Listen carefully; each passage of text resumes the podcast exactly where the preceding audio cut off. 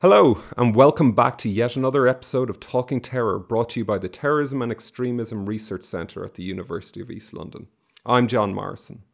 This podcast was recorded on August 17th, 2017 at 4:30 p.m. GMT. So, if there have been any significant events which took place in the time after recording, we are obviously unable to cover them. If you want to find out about upcoming podcasts or anything else we do here at the Terrorism and Extremism Research Centre, be sure to check out our website uel.ac.uk slash TERC. There you can find out information about our MSc in Terrorism and Counterterrorism Studies, our Terrorism and Extremism book series with IB Tauris, and so much more. Also, for the most up to date information, be sure to follow us on Twitter at TERCUEL and tweet at us with the hashtag Talking Terror. Okay, so now time for today's guest. It's my great privilege and honor to welcome uh, Professor Erica Chenoweth onto today's uh, podcast. Erica is an internationally recognized authority on political violence and its alternatives. She is Professor and Associate Dean for Research at the Josef Korbel School of International Relations at the University of Denver and Associate Senior, Senior Researcher at the Peace Research Institute of Oslo. In 2013, Foreign Policy magazine ranked her among the top 100 global thinkers. She also won the 2014 Karl Deutscher Award, given annually by the International Studies Association to the scholar under 40 who has made the most significant impact on the field of international politics or peace research. She holds a PhD and an MA in political science from the University of Colorado and a BA in political science in German from the University of Dayton. Eric is the co author with Maria Stephan of Why Civil Resistance Works The Strategic Logic of Nonviolent Conflict. This book earned them the 2013 Grawemeyer Award for Ideas Improving World Order, which is presented annually in recognition of outstanding proposals for creating a more just and peaceful world. The book also won the 2012 Woodrow Wilson Foundation Award, given annually by the American Political Science Association in recognition of the best book on government, politics, or international affairs published in the US during the previous calendar year. It's a great honor and privilege to welcome her on board the pod. So, Erica, welcome on board and thanks for, for joining us today. Thank you so much, John. First of all, the way I start each of these interviews is I want to, to find out how did you first become involved in this area of research?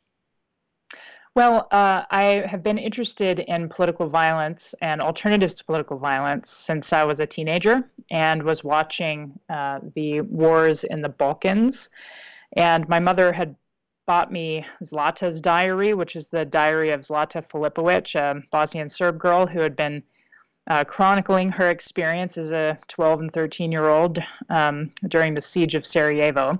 And I was exactly the same age as Zlata. And um, and was very moved by you know what a teenager's experience would be like living in this context. And so um, even from a pretty young age i knew that i wanted to get into um, studying and trying to find solutions and alternatives um, to to violence in its form in all of its forms actually.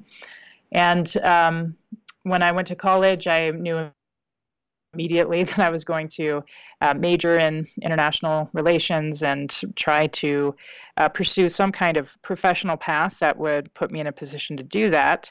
Um, and when I went to graduate school, I sort of had the choice of whether I was going to try to pursue a more um, practical or diplomatic type of career, or whether I was going to pursue a more um, scholarly career. And so I actually took two fields. The first one being international relations and the second one being public policy, just to kind of maintain some options mm-hmm. um, in professional opportunities after I got my PhD and and um, ultimately realized that I, I quite liked um, engaging in research and knowledge discovery. And uh, I quite liked writing about uh, the findings and, and analyzing um, data and kind of engaging in rich intellectual conversations. And so it seemed to me that the academic career path, at least as a start, would be um, the best fit for me. And um, of course, in the middle of all of this, uh, terrorism was becoming a much more um, popular topic in different academic circles, primarily because of the massive focus and, and interest in the topic that occurred after 9 11. And so um, so I was part of a kind of wave of researchers that got scooped up into uh, the National Consortium for the Study of Research and uh, I'm sorry, the study of terrorism and responses to terrorism, or START, which was housed at the University of Maryland as uh, one of the Department of Homeland Security's centers of excellence. Um, and that happened right around the time I was beginning my dissertation research. And so I, I was able to get a pre-doctoral fellowship and a postdoctoral fellowship from START, um, and then became a lead investigator for them on uh, research on uh, different options of effective counterterrorism with Laura Dugan. So um, that's really kind of how I started uh, getting involved in terrorism research as such. Um, but my much broader interest has been um, in kind of understanding why different groups use violence to try to achieve their political aims. Um, what are the effects of the choice to use violence on um, kind of broader social outcomes and also the success or failure of these groups? And then what are effective alternatives to violence? Um, so, you know, most of my research kind of points in that same direction. Mm-hmm. Um, and my interests are in reducing violence wherever it's unnecessary. And have you have you recently gone back and looked at Zlata's diary again? You know, I haven't looked at it in a while. Um, it's funny, when I was at Harvard doing a postdoc, Zlata actually came through there because she has a new book out called Stolen, well, at the time it was a new book called Stolen Voices um, The Diaries of Children um, from World War One through Iraq. And her book was basically an anthology where she was able to trace all of the major wars, the major international wars um, in the 20th century, and then through the Iraq War. And she was able to find the diary of a child on either side of the conflict, of two sides of conflicts. Um, so, for example, in World War One, there was a diary of a German um, youth, and there was a diary of a French youth. And she came to Harvard to present um, this book and kind of do a talk about it. And uh, there were very few people there. um, and I was really surprised, but it was a delight because I got to actually talk with her one on one and explain to her that my primary motivation for um, for doing what I do now was was reading her book as a child. And she said something so interesting to me um, in response. She said that, you know, when she had been air- airlifted out of Sarajevo, uh, which she was because of the recognition that her diary had received. Um, and she wound up in Paris as a 13 or 14 year old girl who um, had survived the war, but whose whose friends, many of them had not survived, um, whose neighbors had been killed, um, uh, and was sort of living with this survival guilt in a way. Um, she also uh, had a really tough depression because there were critics, like literary critics, who panned her book.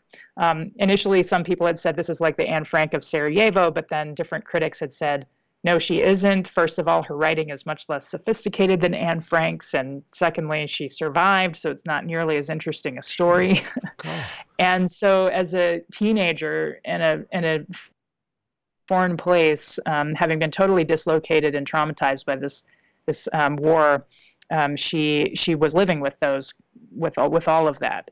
And she said that what is amazing now is that she's been kind of a special rapporteur to the UN. She's a filmmaker, she's a writer, and um, she has so many people our age come up to her and say, I read your diary when I was a kid and now i'm working in un peacekeeping and now i'm working in ngos dedicated to sexual reducing sexual violence and conflict and now i'm doing you know and and people our age who actually were moved as children mm, that's amazing when we read her book and are now and are now grown up and, and all kind of motivated uh, in a similar direction. So it was a pretty cool full circle experience. That's brilliant. That's it. It's it's an amazing story. It's it's a great introduction into into this area that we that we research, and that's obviously the the first book, the first bit of writing to inspire you. But one of the things that I've asked you and I've asked all our guests to do is to put forward as well uh, the research that has influenced your career. Um, what was the first piece of research that uh, that you'd like to discuss that is that has influenced uh, your your career?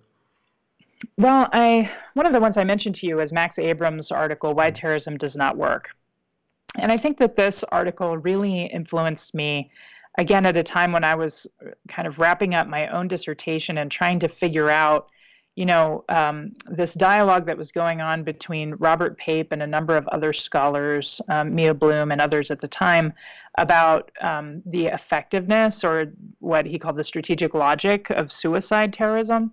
And suicide terrorism itself had, you know, become its own kind of category of inquiry because it was capturing so many scholars' imaginations as some kind of unique tactical innovation that was fairly um, novel for our time in terms of the sort of um, the volume and concentration of it in particular conflict settings. So, so this this conversation was going on, and and by and large, I think that it had started to become kind of popular wisdom or or conventional in um, academic scholarship to really push back on this notion that terrorists were crazy fanatics, that the violence was senseless, that the violence was wanton. And Pape had written this article saying even suicide terrorism, which looks like the most senseless and wanton form, um, is highly strategic um, in the way that it's used. And one of the ways that we can gauge its strategic effectiveness is by the fact that it's extremely successful in eliciting uh, the outcomes that the that the the terror groups that use it are are trying to pursue. And so then this important article came out by Max Abrams, which you know, basically said that that's entirely wrong. That in fact, you know, if you looked at um, cases that even Pape studied in his article, like Hamas, for example, um, that Hamas had decidedly not gotten what it wanted. Um, that actually uh, we were further away from Palestinian self determination after waves of suicide terror that began in 1993 and, and persisted through the Second Intifada um, then then certainly they were um, at the at the height of the Oslo negotiations, and so in a way, I'm sorry, the the Oslo Accord, mm. and so I think that in a way, um, you know, that really kind of challenged a lot of the direction that scholarship was moving, and and starting to just assume and take for granted that terrorism is an effective tool. Abrams came out and said it's incredibly ineffective. It's less effective than guerrilla warfare um, and uh, other forms of kind of more conventional conflict where it's kind of militaries to militaries fighting and so forth.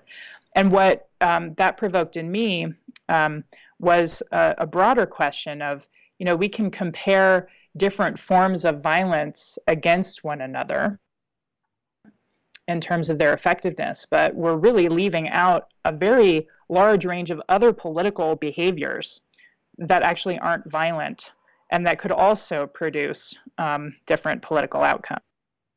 It's the same kinds that these groups are seeking. And at that time, I got linked up with Maria Stephan um, and a few other people associated with the International Center on Nonviolent Conflict, um, who uh, kind of, in a totally separate strand of research, were evaluating um, the conditions under which nonviolent mass resistance could be an effective form of struggle. Um, and that had been, you know, a, a major research avenue that was catalyzed by the work of Gene Sharp, who was inspired by Gandhi, um, and that had kind of resulted in a number of different important um, case studies, historical case studies, and comparative case studies by people like Stephen Zunes, Peter Ackerman, Jack Duvall, Kurt Schock, um, and many others, who basically um, looked at nonviolent resistance almost as a functional equivalent uh, to armed struggle in many different contexts. But what hadn't been done was a real comparison between these different types of, um, of insurrection, armed and unarmed, um, because most people were preoccupied with trying to understand which types of armed insurrection were most effective, as opposed to which type of political opposition in general is most effective. And so um, that's what kind of motivated, in a way, um, this turn to trying to evaluate the strategic logic of nonviolent resistance, um, which resulted in, in, an article and then that first book you mentioned um, with Maria Stephan. And for our listeners, how did you go about? How did yourself and Maria go about uh, investigating this? What was what, what were the data that you were using? Um, what way did you did you approach this question and and these comparisons? Yeah, so what we did is we um, we collected data from 1900 to 2006, and the only reason for that end year is that's the year we met and started the work. so there's no there's no real reason other than that arbitrary end date. Um, so uh, and we looked at every uh, mass campaign around the world in every country that was trying to seek what you would call a maximalist goal, or what Max Abrams actually in his article called a maximalist goal, which is trying to um, fundamentally alter the way that society is ordered, either because you're trying to overthrow the existing incumbent leader or because you're trying to create territorial independence or you're kicking out of foreign colonial power or foreign military occupation. And so um, we looked at those outcomes in particular because I was actually kind of skeptical that nonviolent resistance could be a functional equivalent to armed struggle. And so we selected a sample of comparison for comparison that would include these hard cases, um, where actually the, the goal of the campaign was quite difficult and in many respects is the type of outcome or goal that people would associate with armed struggle. Um, so you think you think of um, overthrowing a regime and you think of like the Russian Revolution, the French Revolution, or something, but you usually don't think about um, the bulldozer revolution, which was a nonviolent uh, uprising that overthrew Slobodan Milosevic in 2000 in Serbia, or you know other cases like that. So yeah. so basically, um, we collected those data that resulted in 323 um, instances um, that were primarily violent or primarily nonviolent. Uh, there's also a category called nonviolent with a violent flank because sometimes it isn't all or nothing. Mm-hmm. Um, and nevertheless, we um, then compared their outcomes and uh, we used very strict criteria for whether the campaign succeeded or failed. We um, relied on a, a, metric of them having to had them them having to achieve their outcome within a year of the peak of the mobilization. Um, they had to have had a decided effect on the outcome. So, like if a dictator dies in office of a heart attack, that doesn't count. um, and uh, also, they had to have achieved what it is they said they wanted meaning total total overthrow of the regime, not just like you know a, a sort of um, negotiation to hold free and fair elections and then the dictator wins again or something like that. So um, ultimately, we we reviewed these data with with field and, and subject experts. We had the 323 cases.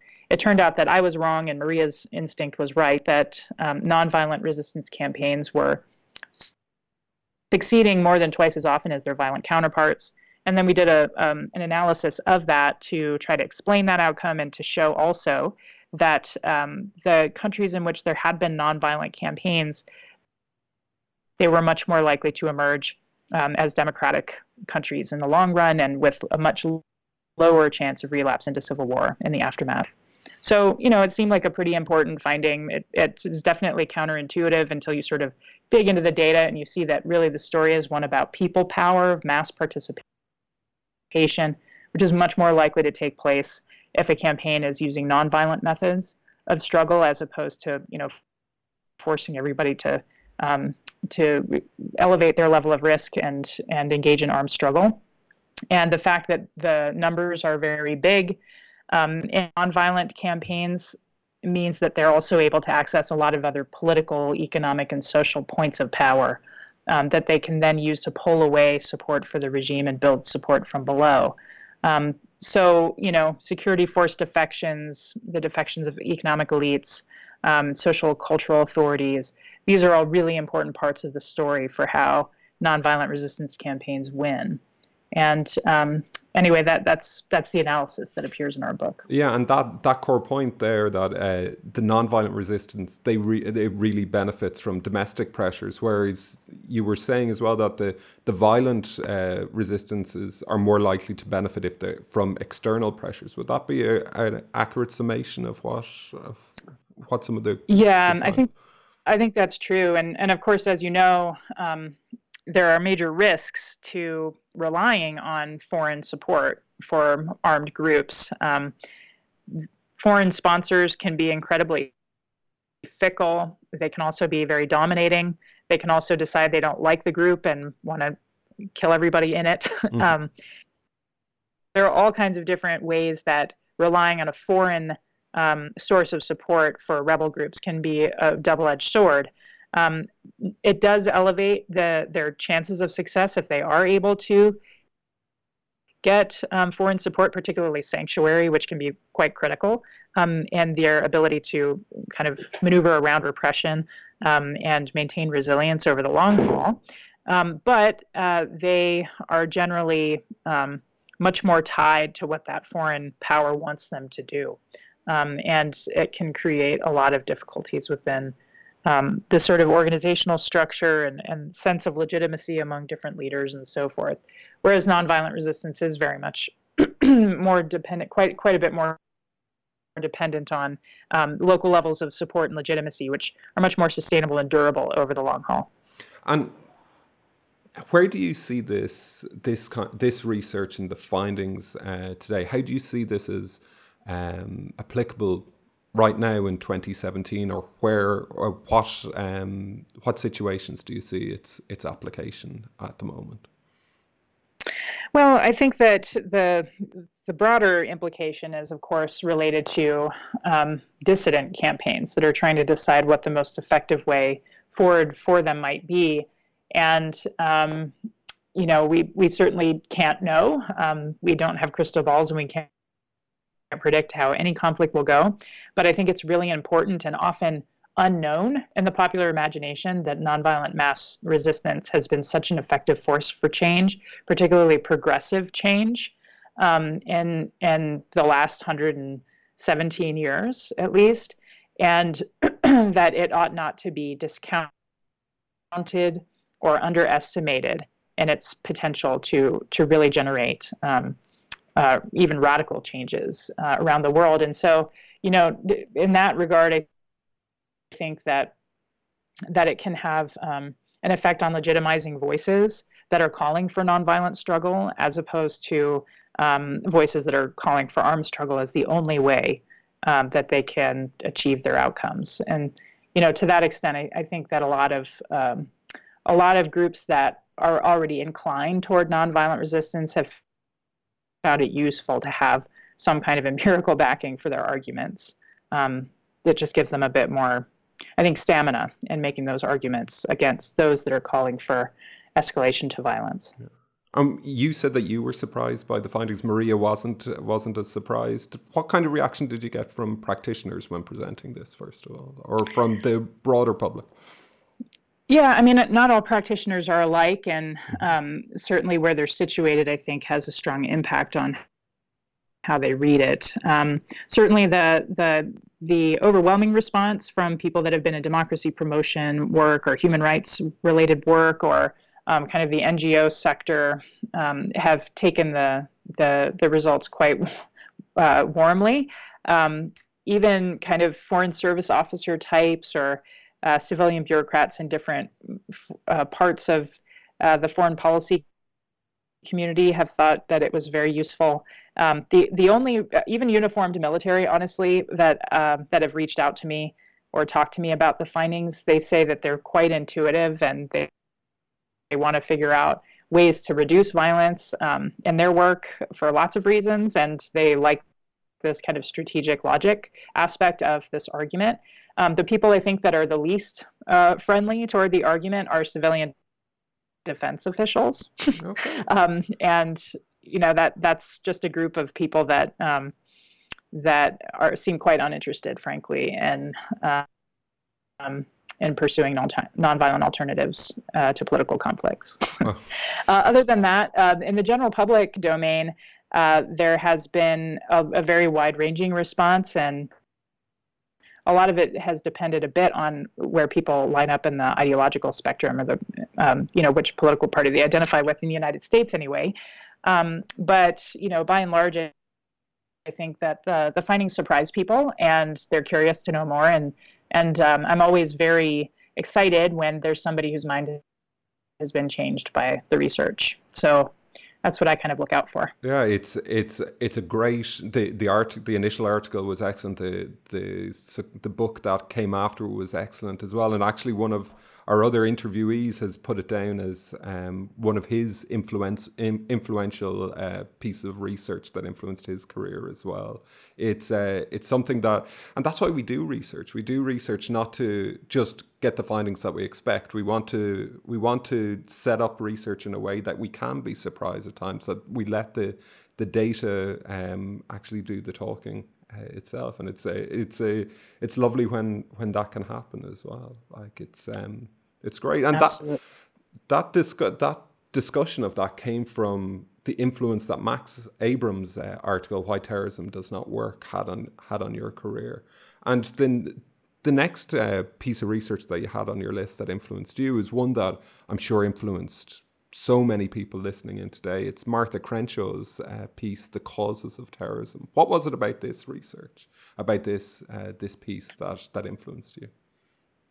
Well, I mean, honestly, everybody who wants to know anything about terrorism just has to read everything that Martha Crenshaw has ever written.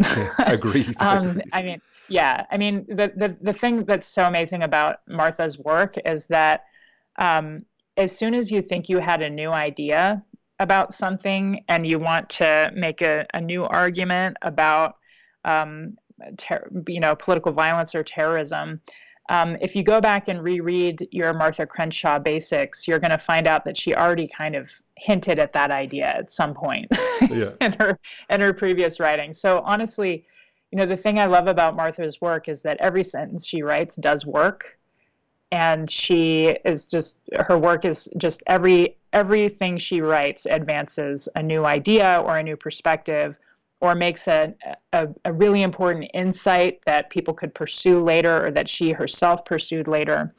And what i love about that article um, that i mentioned to you is that it's it's kind of a classic but it also lays out so many different potential avenues for future research on what causes terrorism because she essentially lays out what are testable hypotheses about instrumental and organizational um, causes of terrorism. She talks about psychology. Um, she kind of lays out a bunch of different approaches, even to how you might understand causes of terrorism. Um, she talks about the fact that there's probably no one general theory, uh, but that there are different frameworks that we can use that will have greater applicability in some places rather than others. Um, she demonstrates deep knowledge of particular cases in that article, but doesn't, you know, overwhelm you with details. Um, so, and, and, the other thing is that the the references and bibliography in that article just speak to a, a much more kind of in-depth treatment of classics that many of which I think have been kind of lost in a lot of contemporary um, terrorism research, at least on the empirical side. Uh, so I think um, it's just one of those classic pieces that has to be on any syllabus and should probably be cited in any article about terrorism because whatever idea you're putting forward in your article, she probably kind of clued you into um, in that article at some point.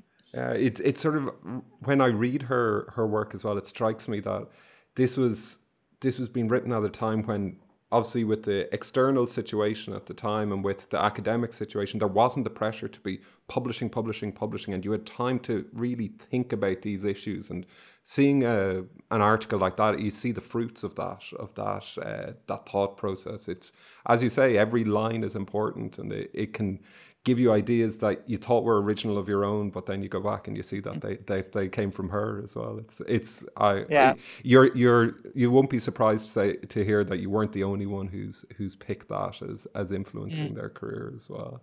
And the final yeah. the final one that you've got there is Inside Rebellion: The Politics of Insurgent Organizations by Jeremy Weinstein in 2008. What was well for this wouldn't be as well known to some of our listeners as Martha or Max's article. So, what mm-hmm. is it about this book, um, and what mm-hmm. was it mm-hmm. about that inf- that influenced you?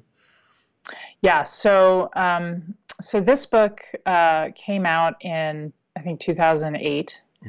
and it was it's a book that blends political economy and security, um, and it he basically makes the argument that what what he's trying to understand is when do rebel groups abuse civilians and when don't they? And he, the explanation that he comes up with is that it really depends on where the rebel groups are getting their funds and supporters. And if they happen to live in a resource rich area, meaning there are a high number of lootable resources where they are, then they tend to be highly abusive towards civilians. Um, whereas if they live in resource poor areas, they tend to be very respectful of civilians. And the argument he, he develops around that is simply that there are basically two different types of insurgent organizations opportunists and activists.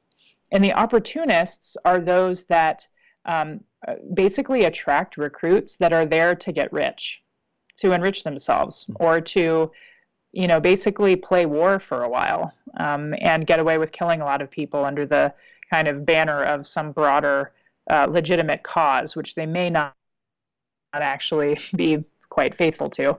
Um, whereas then there are activist insurgencies, and those are um, those are rebel organizations that actually really care about the ideology that they are pursuing, um, and they uh, they are in resource poor areas, meaning they have to rely on the support and cooperation of the civilian population in order to maintain um, their operations.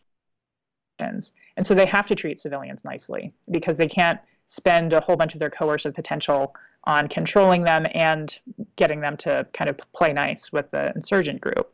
And so, um, what what influenced me about this piece was really understanding the non-monolithic nature of different conflict settings, because you can have these different types of organizations operating in the same country, but in a subnational context. So, where you know there are certain parts of the country that have uh, more lootable resource endowments than others. And in those areas, we expect higher levels of violence, not because um, not because of the um, the resources themselves, but of the type of characters that are drawn to those particular groups, and the fact that they can often have kind of a more criminal kind of element to them, um, not because of the, the the diamonds or whatever, but because of who wants to make money off of the diamonds in the context of a war setting.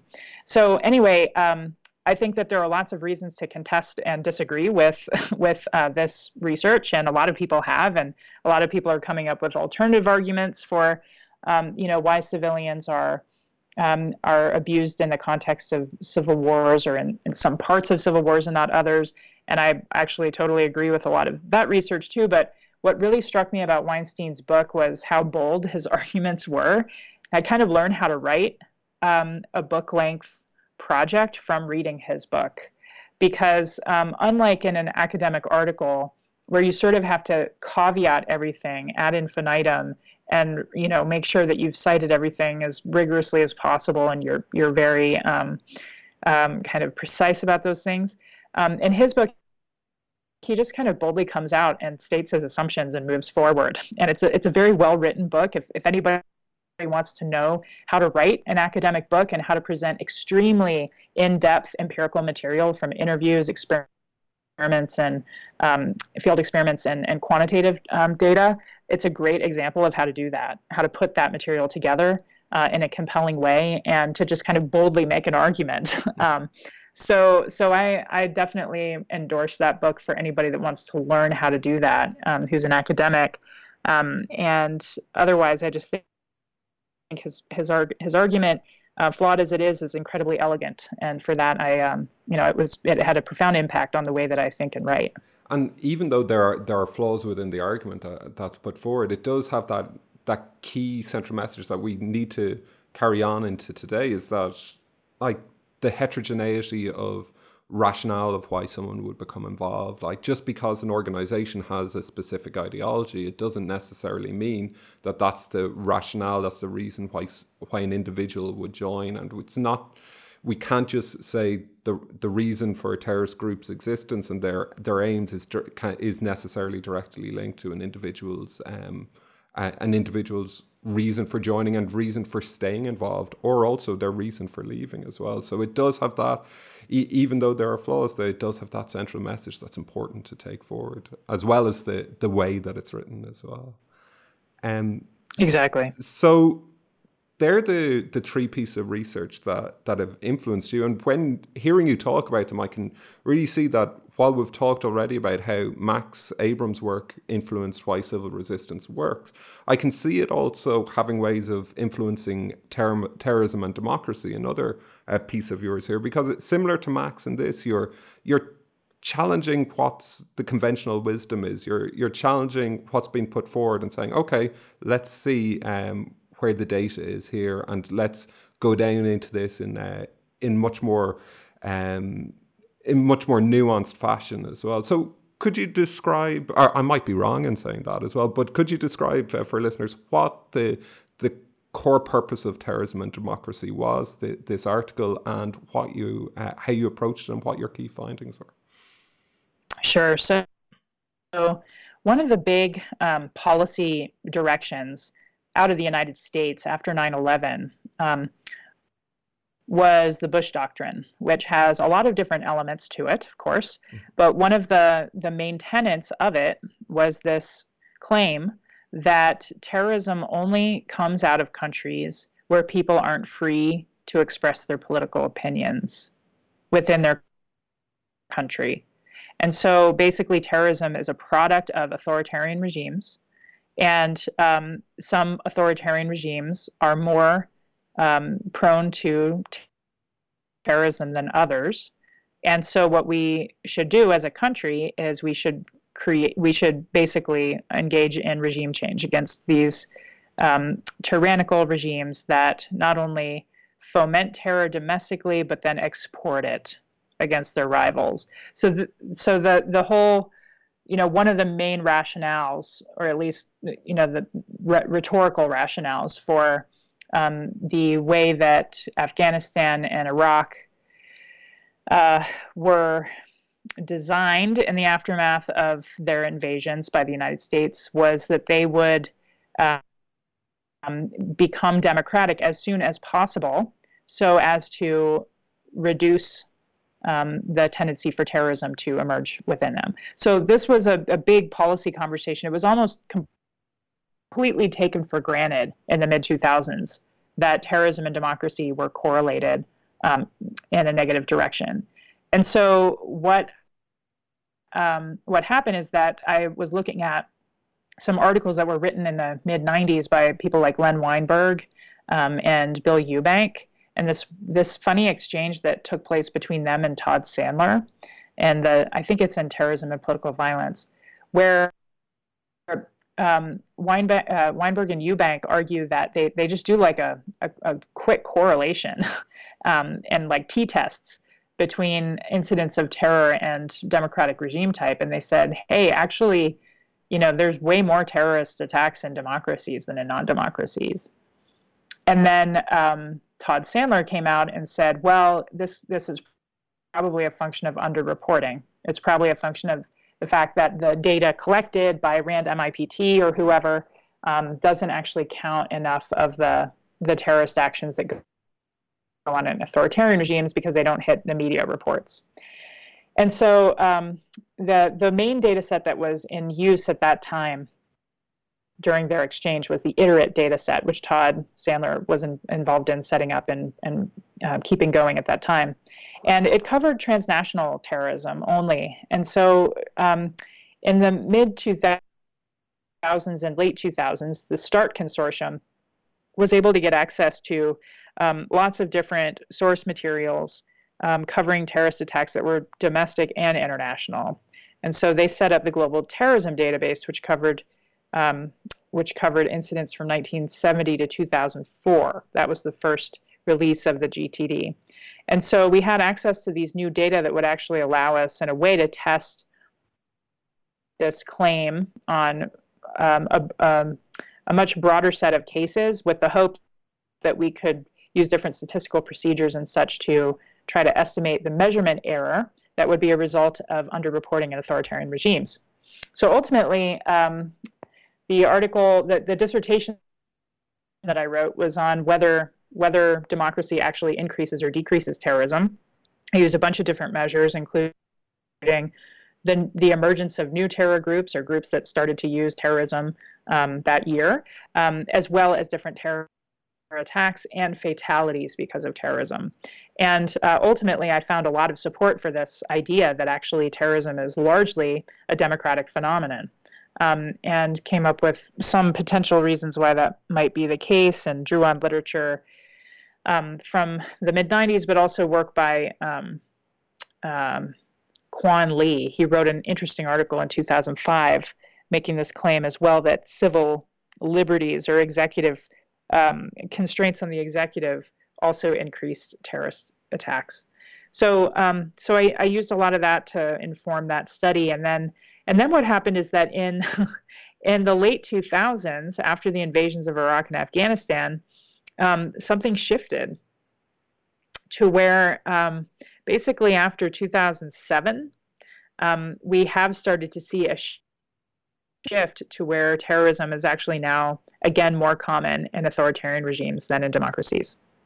And so, um, so then you know it begs a, a new question, which I, I started to allude to in the article "Terrorism and Democracy" that you referenced, which is trying to understand what is it that has um, changed after 2007 that might lead us into this new phase.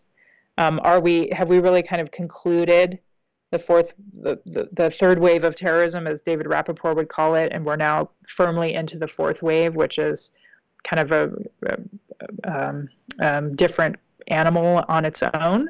Um, or are we are we just kind of having a blip because this is mostly terrorist violence that is being coded as terrorist violence, but actually it's just you know civilian um, victimization in the context of ongoing civil wars. um, so, you know, a lot of it also questions whether we're still studying the same phenomenon or whether we've gotten into some construct validity issues with how we define terrorism.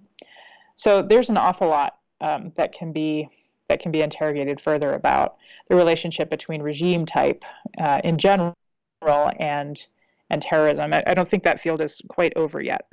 No, I definitely don't think it is. So this is this was a really really fascinating article and it, it, it does raise a lot of questions as well. And one of the things that that you mentioned in as an explanation for this is that terrorists around the world who weren't associated with Al Qaeda, um, who weren't linked to to that form of transnational terrorism, didn't want to be associated with this same category in a post 9-11 world as uh, as Islamic uh, terrorism. Aftermath of 9-11, you had statements coming out in the days afterwards, which was basically fast forwarding the the peace process. Something that really rang true to me when I when I um, read the read your piece and came to that that part of the of the article. Where did you see this happening anywhere else, or or was it just something that you you you thought was a possibility?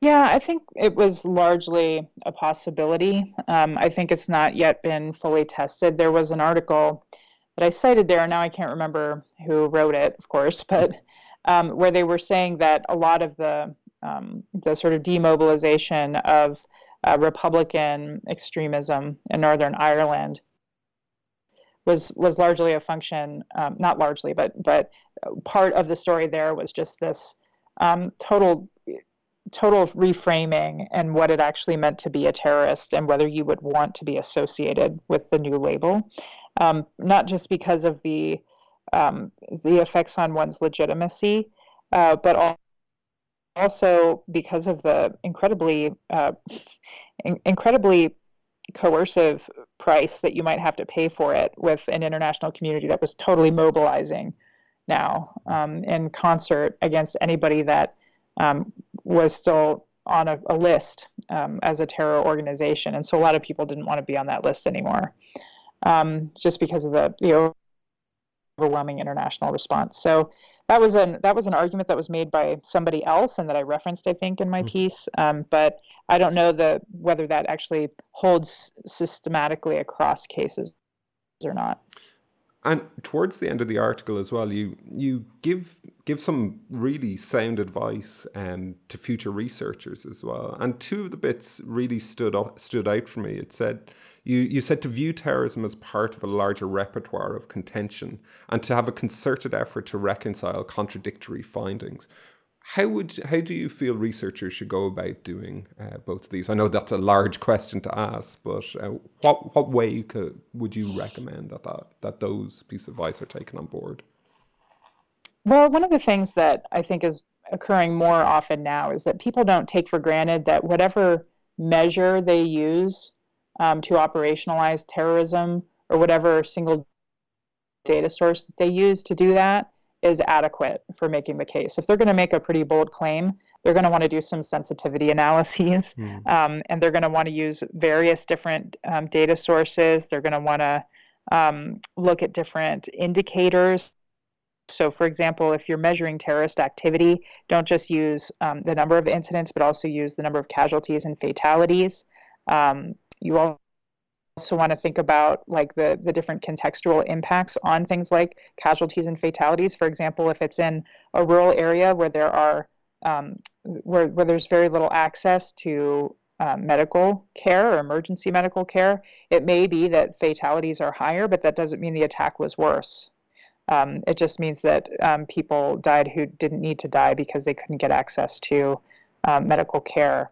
So I, I think there are lots of different ways that people can attend much more carefully um, especially in cross-national studies, to the, the, the conditions in which people are being attacked and are um, engaging in terror violence, and and trying to understand um, uh, that the indicators that we use are quite blunt measures, and we should be um, really attentive to to context.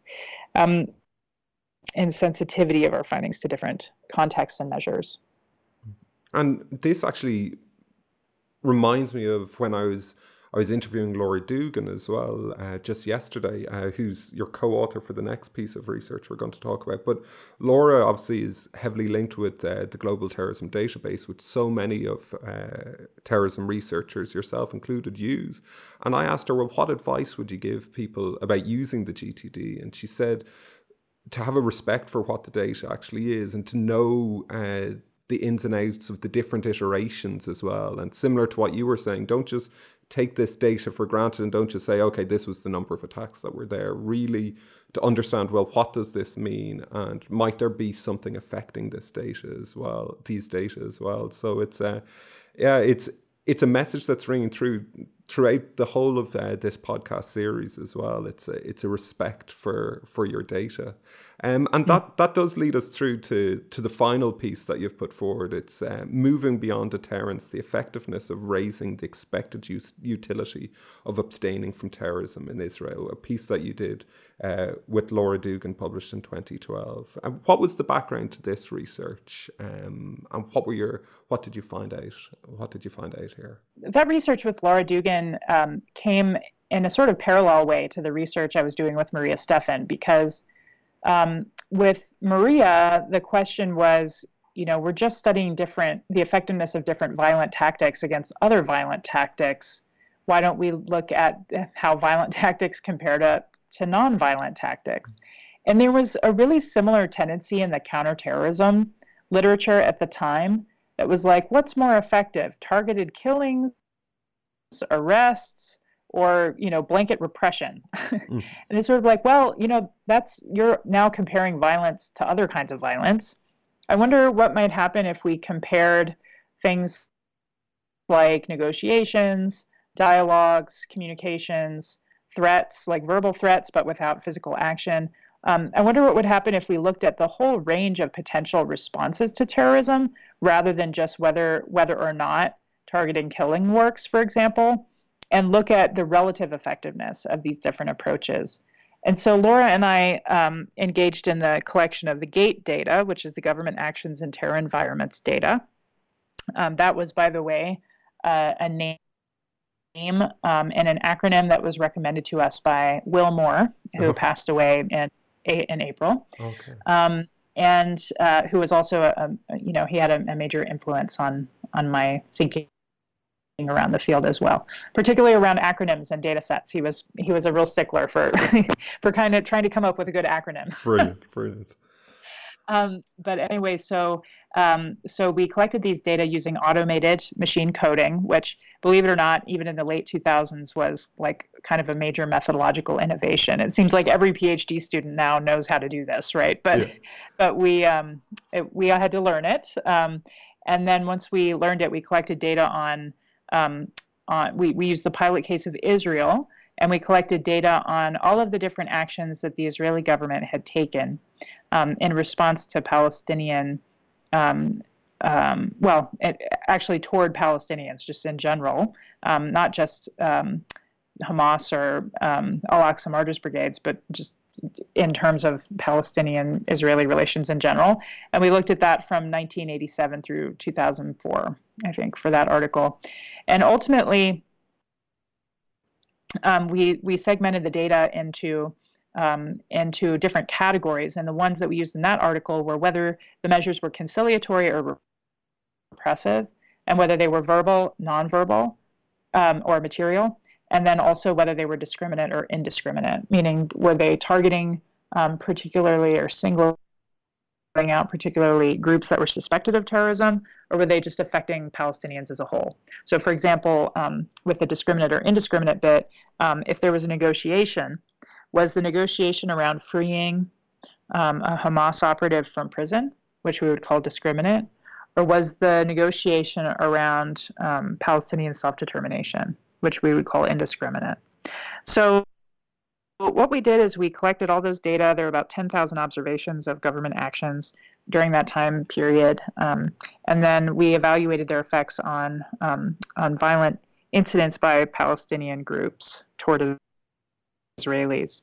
And we ended up finding that um, the only type of method that the Israeli government had used that had reduced Palestinian um, violence toward Israelis was indiscriminate conciliation.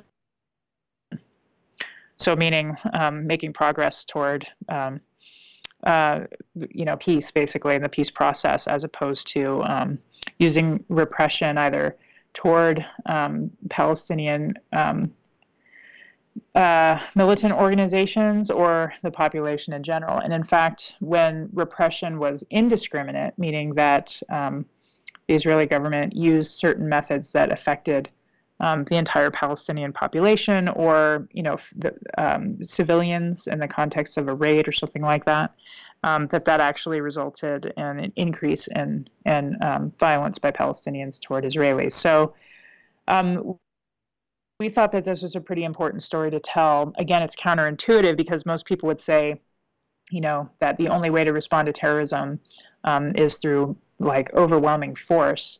Um, and it turns out, in this context at least, that we didn't find empirical support for that.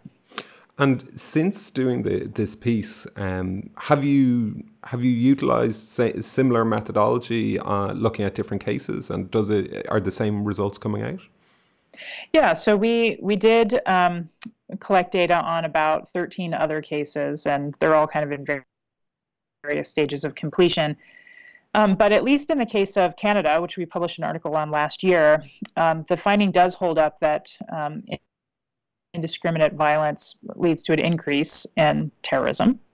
Um, and we didn't find as much about conciliation um, in the Canadian case, but we did find that, for example, engaging in military activities in Afghanistan had resulted in an increase in Al Qaeda inspired attacks um, against Canadian targets.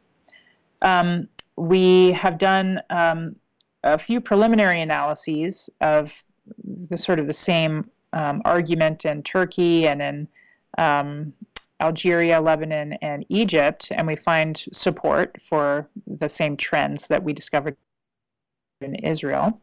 Um, and then we also have some work in progress about the United States. Um, and the data set up there is slightly different from the way we set it up for the Israeli case, but ultimately um, it is definitely a, a consistent finding. Um, repression is not a particularly productive way of dealing with a terror organization over the long term.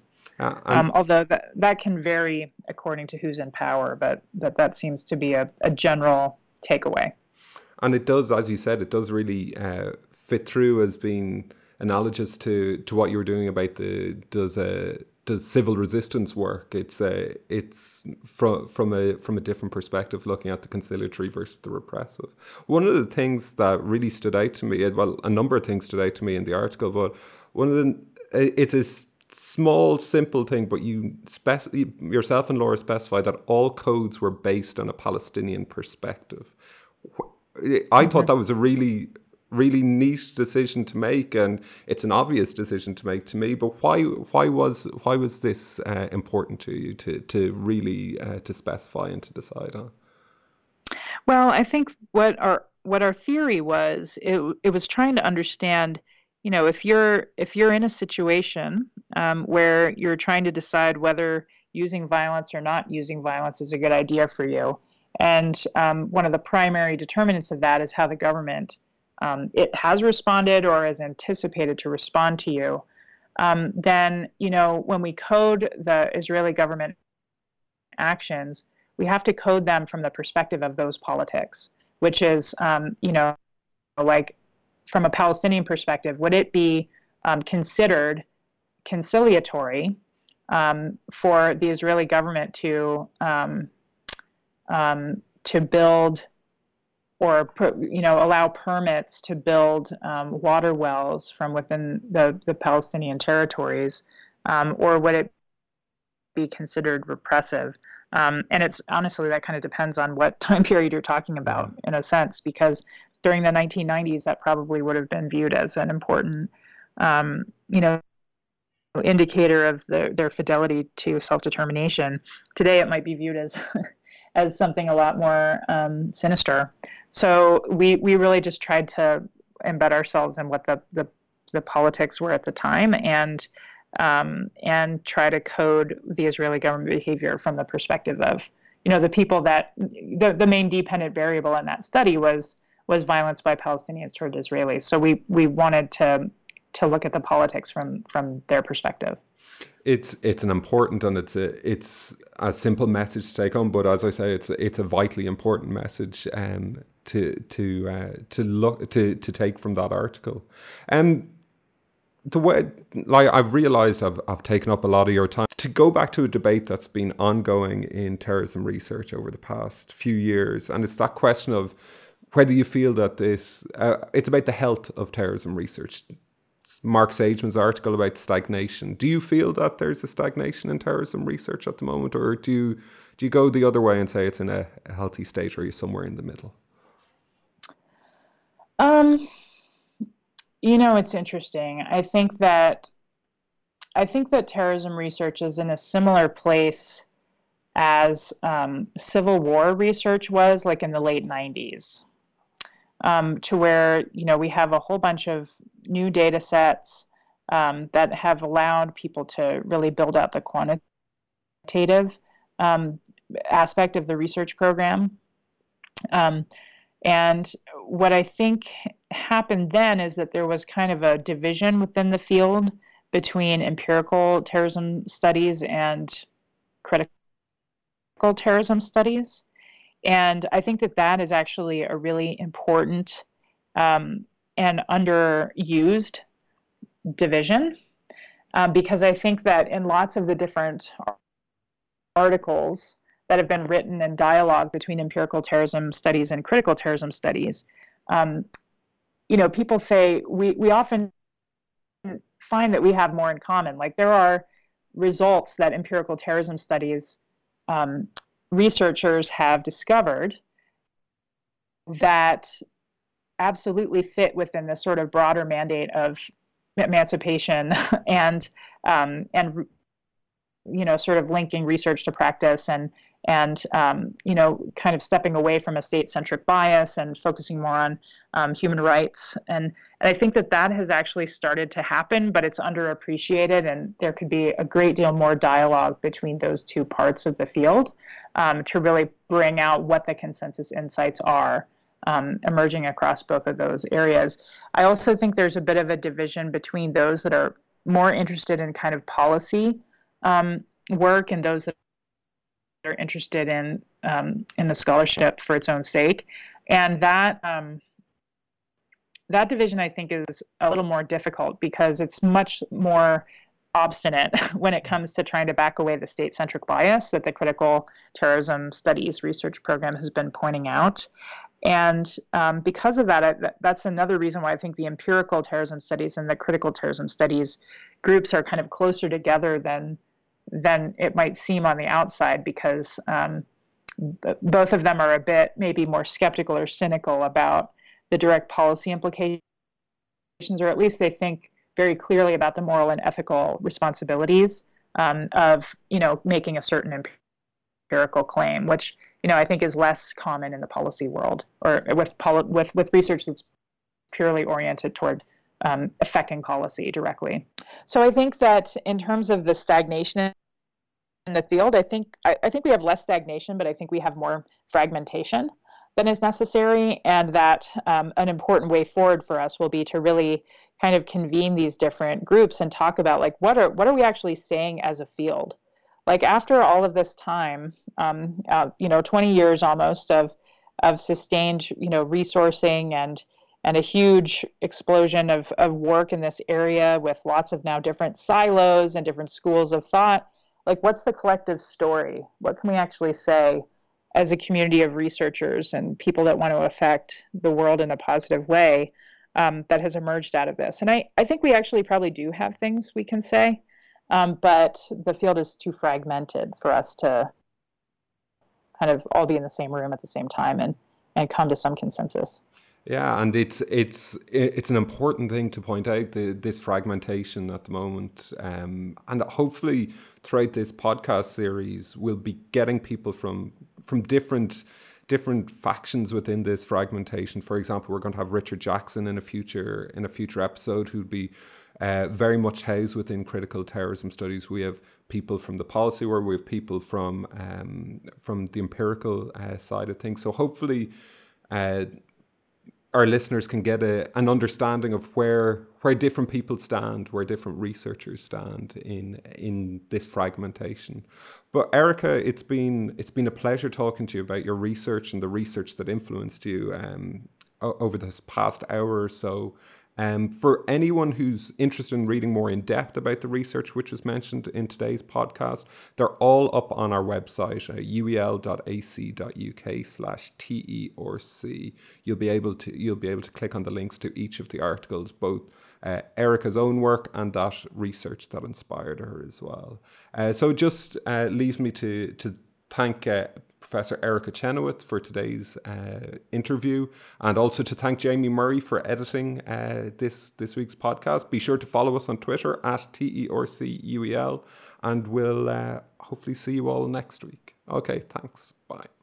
Thank you for listening to today's episode with Erica Chenoweth. Be sure to tune in next week or download next week's episode where I'll be talking to Javier Argomaniz. In that discussion, I'll actually be talking to him about how the research of Maria Stephan and Erica Chenoweth, Why Civil Resistance Works has influenced his career, as well as the work of Martha Crenshaw and John Horgan. And then we'll be focusing on his own research, his own research that looks at uh, the case of ETA, examining deterrence and backlash effects in CT, looking at the role that Spanish victims of terrorism can play in development of counter narratives and post 9/11 institutionalization of European Union counterterrorism. I hope you'll be able to join us for that episode and listen into it. And until then, goodbye.